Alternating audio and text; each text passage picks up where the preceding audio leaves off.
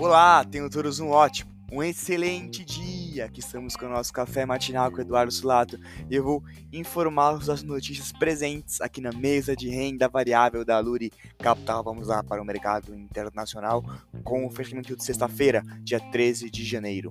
S&P 500 fechou em alta de 0,44%, DXY, que é o dólar frente a seis moedas fortes, fechou em queda de 0,06% e o Tesouro Americano para dois anos fechou em alta forte de 2,15%.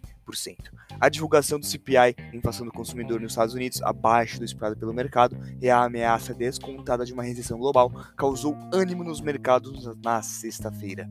Indicadores do mercado internacional para o dia de hoje: produção industrial da China às 11 horas da noite e vendas no varejo também da China também às 11 horas da noite. No mercado doméstico, o Ibovespa na sexta-feira fechou em queda de 0,84%, o dólar fechou em queda de 0,28% e o D1 F27, que é os juros aqui do Brasil, fechou em queda de 0,24%.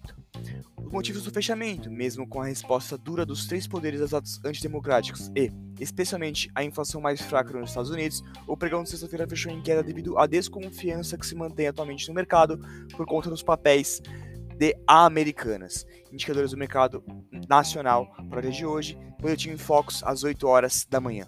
No radar doméstico, manter muita atenção nas informações vindas de Brasília e as instabilidades políticas recentes.